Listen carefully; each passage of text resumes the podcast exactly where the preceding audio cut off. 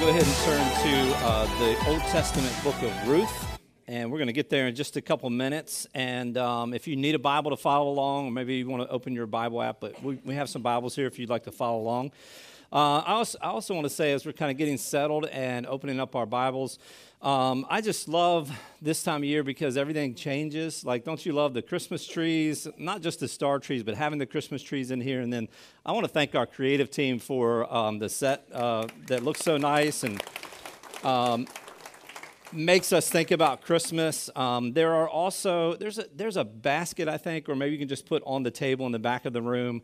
Uh, if you want to bring pictures, uh, the Christmas tree on the glass in the foyer, kind of facing the foyer, has some pictures that we found from just the life of our church family. But if there's some pictures of your family in association with uh, the church here, some activities here, or selfies you've done here, uh, we'd love to hang those as well. Just leave them, we'll put them up for you uh, and do that. And um, just excited about the next month. This officially ushers into uh, our season, uh, the Christmas season. As a church, we're going to be talking through uh, what the Bible talks about and the Christmas story. We're going to get there in kind of a little different way. Also, want to mention that um, Christmas Eve is on a Sunday this year, and we're going to have two services just like normal, normal Sunday morning service uh, that morning, and two Christmas Eve services at five and then six thirty that night. So I hope you'll make plans to not only be here but bring your family, uh, bring some neighbors. We're going to really celebrate uh, Jesus, and it's excited to have that time on a Sunday this year. Uh, it's become the habit at our house uh, to uh, during Thanksgiving weekend to start putting up Christmas decorations. Anybody else wait till Thanksgiving at least? Uh, I know they'll go up. The, Zaxby's like Zaxby's was like, I think it was the first day of school. Their uh, Christmas stuff went up, but we wait to Labor Day. That's right. Um, now Donnie, Donnie up here lives in Bridgeton. You ever been to Donnie's house over near Bridgeton? You need to go over there because he is completely Clark Griswold over there. He has lost uh, grasp of reality, but it's really cool. You can drive right through his uh, drive right through his uh, driveway and see all the lights that he puts up. But we wait till Thanksgiving, and, and we all kind of know our jobs at our house, what, what, uh, what we're in charge of. I'm in charge of the yard and Christmas tree balls. We live on Canterbury Road, so I have a pretty, uh, I have a pretty um, important job in our family, uh, one that I tend to loathe at this point after 15 years of doing tree balls. But um, then we all uh, we all get together. We get in the car and we uh, go out uh, into onto a farm. We drive out into the country on a farm and we um, hand cut a tree out of somebody's uh, field out there. Have you ever done this? We don't either. We go to a Food Lion and get a tree um, or Lowe's. I think we went to Lowe's on Black Friday this year and got our tree. But my job with the tree, I understand my role in the family. Bonnie and I have been married 27 years, and I understand at this point, my job is to get the tree uh, into the stand and then get the tree and the stand into the house. Uh, now, I got to tell you, somehow this year I got roped into uh, helping Bonnie put the lights on the tree in the house. And I, be- I really believe, I really believe that this is the greatest test of your marriage that there is, right? Husbands and wives putting the lights on the tree. It, it, there is no greater test for any marriage. So Bonnie wasn't feeling great uh, last weekend during Thanksgiving, after Thanksgiving. So I said, okay, I hope you put the lights on the tree. I even let her lead the operation because I thought she was going to punch me in the mouth if I said anything, right? but then typically, Bonnie and our girls, who are 19 at this point, uh, put the decorations on the tree. And sometimes I'm in the room, sometimes I'm in the yard doing that. But this time it happened to be after uh, in the evening, so they were putting the decorations, and Bonnie got all of the stuff out. And it's kind of neat to put decorations on the tree. I, I remember when, before our girls were born, the first decorations we went to, I think it was Pier 1, and bought some ornaments. And our first tree had very few things on it. Now we've got more ornaments than we have tree. You know, like, but when you first start, and I remember some of those, uh, some of those ornaments and some of those decorations we bought that very first Christmas that we were married. And so uh, I thought we did a great job. The girls did a great job. Here's our tree this year. I took a picture last night. It's one of the prettiest trees. Our girls did a, a great job. So Bonnie and the girls working on the decorating the tree. I'm sitting across the room. And I think what they were talking about, I'm a little confused on this. I think they were talking about which ornament was their favorite. Like anyone else play this game? Oh, I remember this one, or this is my favorite, whatever. I think that's what they were talking about. But what I heard was what is your favorite Bible character, right? Now, I know what you're thinking the preacher and his family sitting at home, decorating a tree, talking about their favorite Bible character. I don't think that was it because that doesn't sound like us, you know. but I can assure you that probably wouldn't happen. But what I heard is, who is your favorite Bible character? And one of my daughters, Janie, said, Mary. And I was thinking, that's a really good answer, even though I heard it wrong. Uh, she was talking about Mary. So, who's your favorite Bible character? And Janie said, Mary. And Bonnie said, Who's Larry? And so there was a lot of laughter, and somehow the angel on the top of our tree is now named Larry, you know, now and forevermore, right? And the whole exchange sort of made me think that every family tree in everybody's history, right, in everybody's family line, not in their Christmas tree, but in everybody's family tree, has a Larry, right? You know, like somewhere there is an outlier, a family member who are what my dad would call a character, right? And everybody has a little drama. Every family have uh, members, uh, family members who are maybe just a little extra. And if that's true for each of us, it's also true of the family tree of Jesus. One of the things that has always fascinated me about the Bible is that the Bible and the people in the Bible, these Bible characters, aren't squeaky clean, right? They're not perfect people. The people recorded in the pages of the, of the Bible were real people who lived real lives and made real mistakes. And it's all right there in the Bible for us. Now, this is not an apologetic sermon, but think about it. If I were going to write the story of the Bible, if I were going to make up a story about God, it would probably read more like fantasy and less like a season of The Real Housewives, right? Which is what the Bible tends to kind of be like. It's it, it, like it must be true because who could make up such stories? And who would put those stories in there if they weren't true? And that's not just true of the minor characters, but also those who play major roles in the story of the Bible. People like Abraham, Noah, Moses, David, all human, all flawed on so many levels. In the first chapter of the Gospel of Matthew, we read the genealogy of Jesus.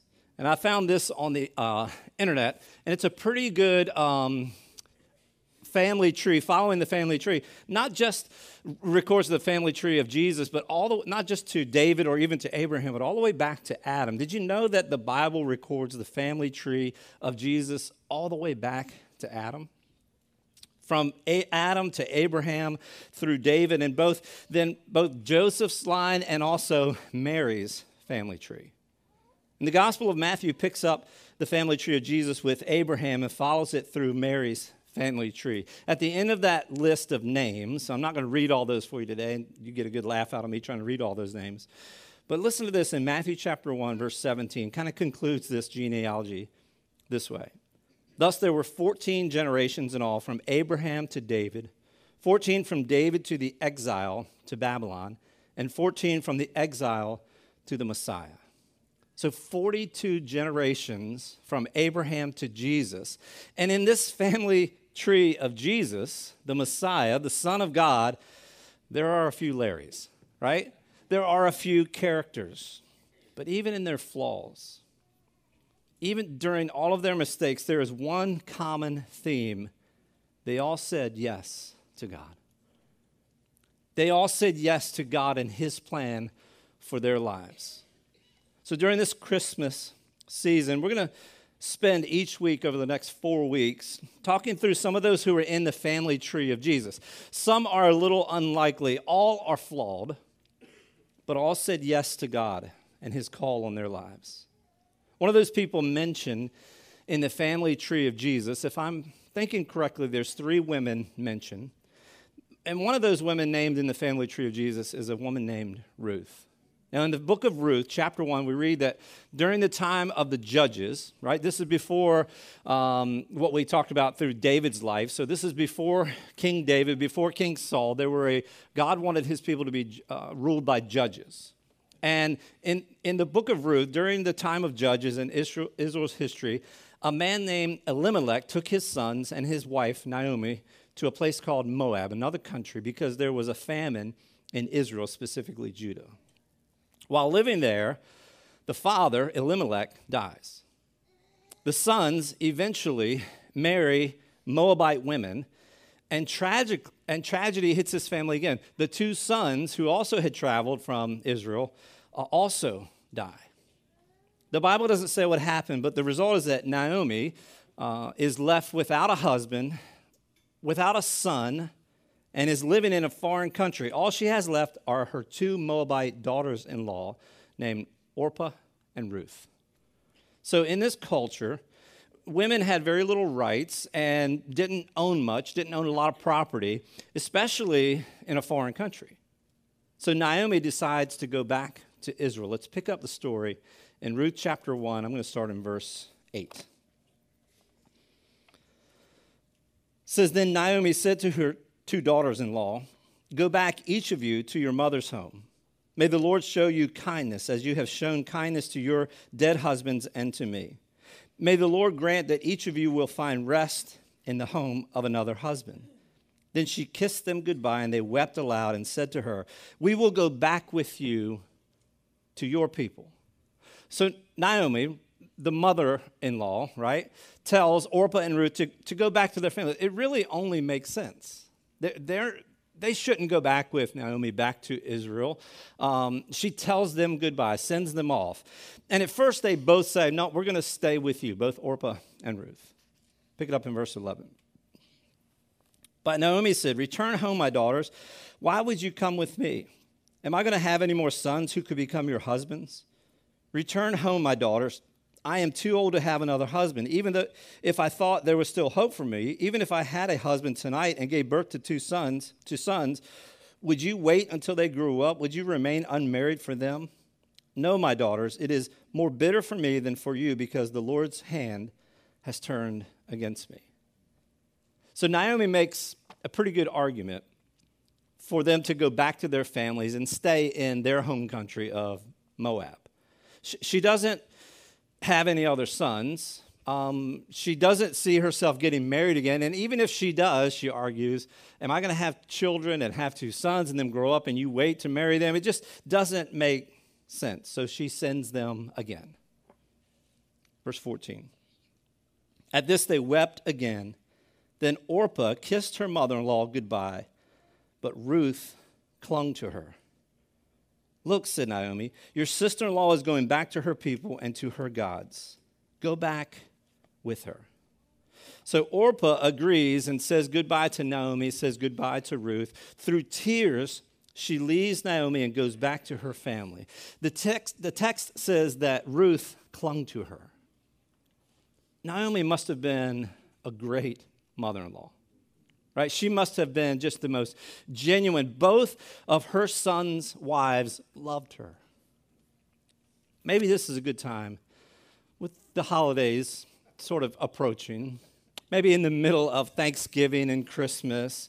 Maybe it's a good time to mention that it is your responsibility, moms, as Christian mothers, to be good to your sons and daughters in law.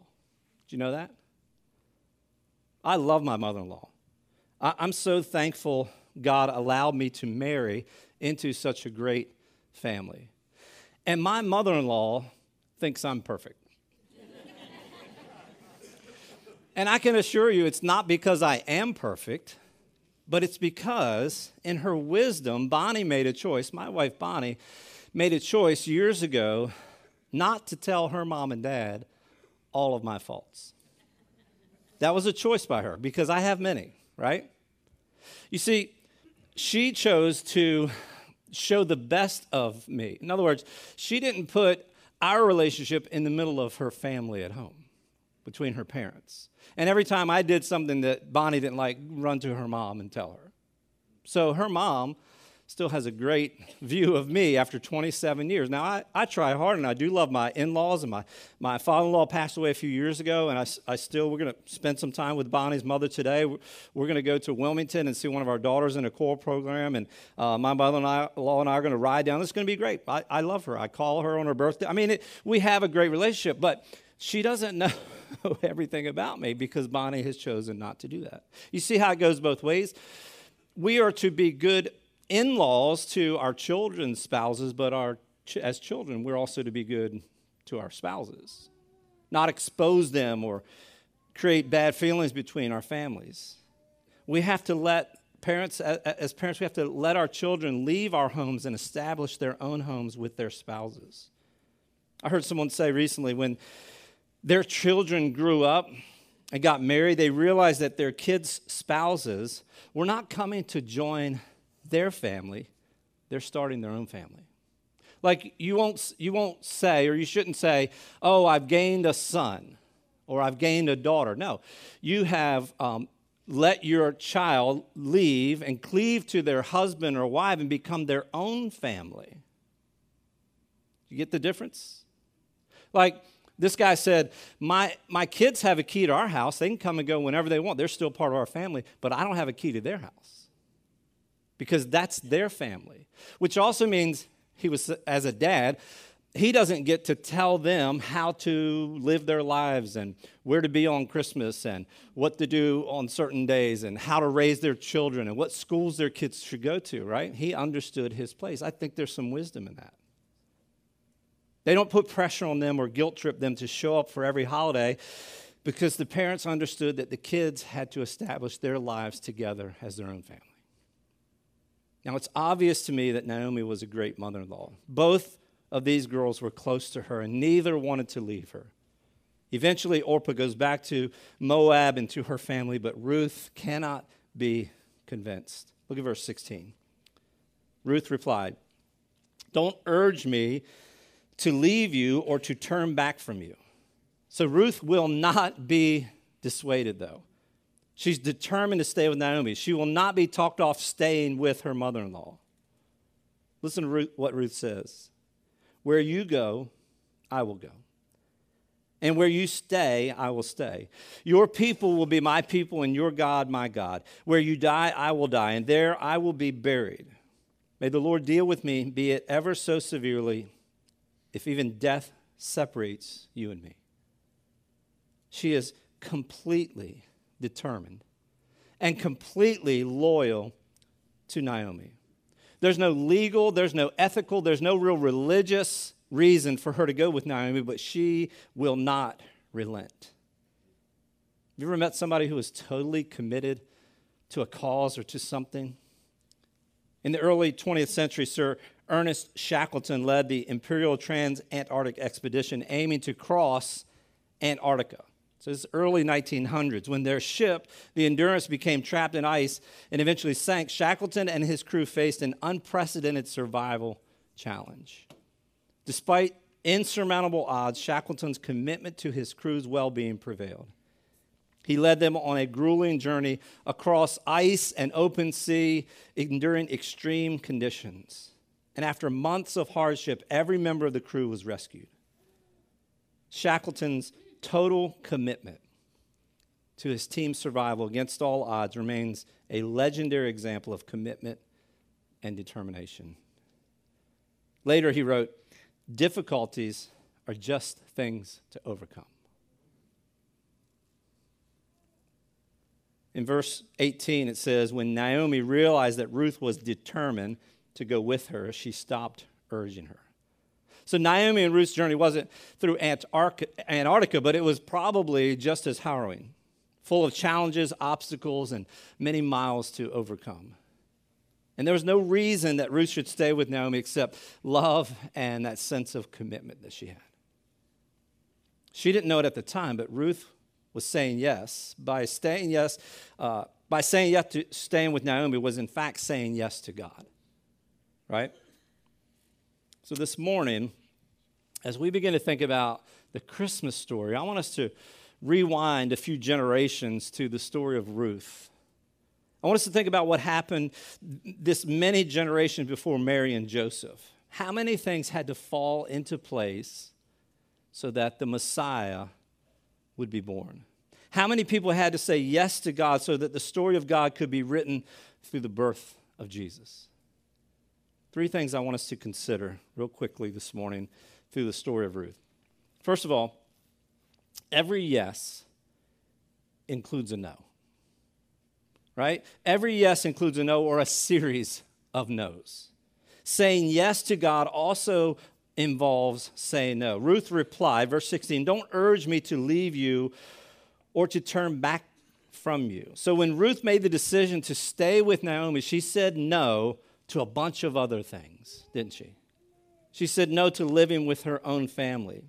So she said goodbye to her father, her mother, her siblings, if she had them, to her extended family. She said no to her country, to her identity as a citizen of Moab, and to her religion. She said no to what she knew, to her hometown, to the climate, to the geography she was used to, to all the customs and traditions of Moab.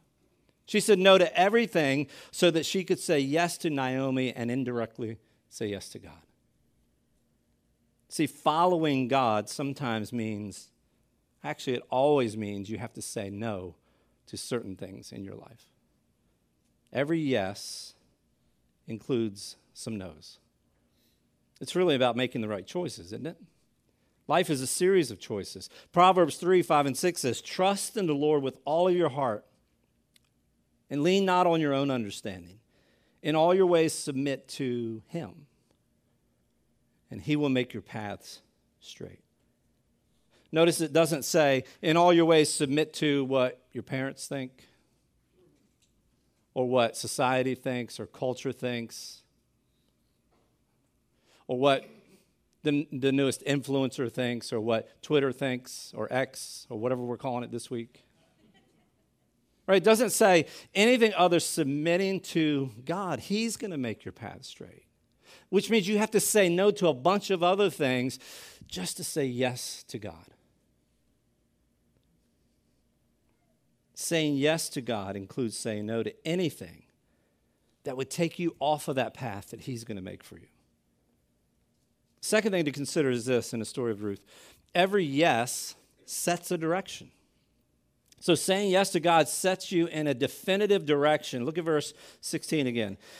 Where you go, I will go, and where you stay, I will stay. So Ruth makes a decision to follow Naomi. Wherever Naomi goes, Ruth agrees to follow. This is one of the greatest sort of statements of faith in all the Bible. Ruth's answer to Naomi has become sort of a classic expression of devotion and loyalty as it's sometimes recited even as a marriage vow or part of the marriage vows, which is ironic since it's because of the death of her husband that Ruth has to make this statement to Naomi. And it sets the direction for the rest of her life. This was not just a commitment to see Naomi back to Judah, but to share her home and her circumstances, whatever they might be. There was a lot of uncertainty for Naomi and now also for Ruth going back to Judah. Jeremiah chapter 29, verse 11 says, God says, For I know the plans I have for you plans to prosper you and not harm you, plans to give you hope and a future. See, I don't think Ruth fully understood it at that moment when she said yes to going with Naomi. But God would work through her decision to make her prosper, to give her a future, one that she couldn't even imagine. Beyond her, into her relatives and her family tree moving forward to give her hope. Saying yes to God sets a direction for your life. Have you ever come to a crossroad in your life? You ever had to make a decision, right? You may not see it at the time, but when you make the decision, in those times where you have to make a decision, you're standing at a crossroad in your life, whenever you have to make those decisions, if you choose God, it's setting a direction for your life. And some of those decisions are easier than other decisions. If I go this way, if I say no to certain things, certain people in my life, but this is the right way to go. This is the way that is pleasing. This is the way that honors God. So the decision between right and wrong is, in some ways, the easier decision, isn't it? Like if you stand there, you see it in the moment, okay, this is the right way, this is honoring to God, this is the wrong way, this does not honor God. That's kind of an easier decision. You know what the hardest decision in life is? The decision between right and right. Like, which is better? And there's not always a clear answer, but I will, I believe this that if you continually choose the path you think God has for you, and not like making stuff up, but understanding your Bible, understanding the principles of the Bible, understanding, you know, the principles of what Jesus taught us. And if you live by those principles and if you base your life on those things, right? Like Jesus said, not on the sandy soil or the sandy ground that can be washed out, but on a solid foundation of Jesus and his words. If you do that consistently over the course of your life, your life's going to be better. Your life's going to work out. Doesn't mean it's going to be perfect, doesn't mean storms won't come, but the ground under you won't wash out. If you wake up every day and say to God, Where you go, I will go. Where you stay, I'm going to stay. If God is a part of your decision making process, you're never going to be wrong, and it will set the direction for your life. Finally, we, we learn from the story of Ruth every yes is an opportunity. Ruth says, Where you go, I will go, and where you stay, I will stay. Your people will be my people, and your God will be my God. See, I don't believe Ruth, I know Ruth didn't fully understand what this decision would mean for her life and family and future generations. But I do think that she was willing to say yes. She was willing to say yes, not just to Naomi, but also to living with Naomi and, and worshiping Naomi's God, the one true God. Look at verse 22 there in Ruth chapter 1. Catch this. So Naomi returned from Moab, accompanied by Ruth, the Moabite, her daughter in law, arriving in where? Bethlehem. As, they, as the barley harvest was beginning. Did you catch that? Naomi and Ruth returned from Moab to Naomi's hometown of Bethlehem. Ruth eventually marries a man from Bethlehem named Boaz. Now let's go back to Matthew chapter 1. And I'm going to read verses 5 and 6, first part of verse 6. And I want you to just kind of catch this. Salmon, the father of Boaz, whose mother was Rahab. Boaz, the father of Obed, whose mother was Ruth. Obed, the father of Jesse. And Jesse, the father of King David. So Boaz is the father of Obed, who's the father of Jesse, which makes Boaz the great grandfather of King David, which makes Ruth the great grandmother. And as we know, the Messiah was a descendant of David and was born in a town named Bethlehem. All because this foreign woman, Ruth, a Moabite, allowed her mother in law's people to become her people. She didn't know it at the time, but she said yes to God. She's one of, I think, three women mentioned in the genealogy of Jesus. Think about the difference that has made for eternity. What might seem like an insignificant yes, when you're following God, could be generationally implicated have implications into many generations. Right? I, I don't know how many Larrys you have in your family tree. We've got a few. Who are the outliers in your family? What, what is your place in God's plan? Maybe you're the outlier. Maybe through you, your family tree will be changed for generations to come. I want us to do something this year. Each time you look at your Christmas tree, one of my favorite things is um, on during this time. I, I usually get up first at our house, and it's usually dark this time of year when I get up. And I love during December, first thing I do is turn on the Christmas tree, right? And there's something really beautiful about a quiet morning when it's still dark and just you and the Christmas tree. And I want you to think about something this year. I want you to think about Larry when you look at your tree. Our angel is named Larry, okay? But more than that, I want you to think about your family tree. Who was the outlier in your family? Like, who is responsible for your family knowing God and having faith? Who's the outlier that brought you to where you are today? Maybe it's you. Like maybe you think back over your family tree and you think, really, none of my family believed. None of my family was sort of dialed into Christ or the church or anything. Maybe it's you. You're the outlier, the one who could change future generations in your own family tree just by saying yes to God today. Let's pray. God, we thank you for who you are and how much you love us. I thank you that even though Ruth didn't know, God, you knew.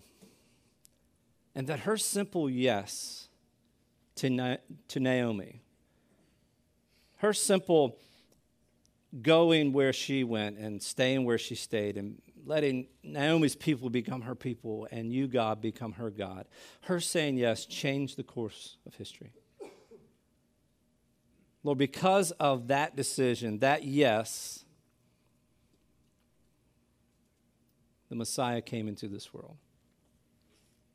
So, Lord, help us to just not diminish or think that the decisions and the crossroads that we come to are insignificant. Lord, they're not. We never know when the yes to following you in our lives might have generational implications in our own family. We never know, Lord, when maybe someone in our family tree in future generations might be the next whoever great evangelist, great missionary, great preacher. You never know when us saying yes today might influence our grandkids and their kids and their kids. Just to know you, Lord. Lord, I just pray that if we get nothing else out of Ruth's story, we would get this that she was willing to say yes to you, to make you her God. And Lord, because of that, through her family tree, Jesus was born.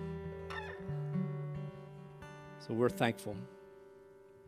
We're thankful for every name in that genealogy. Lord, we're thankful especially for the name of Ruth, who said yes to you. We pray this in Jesus' name.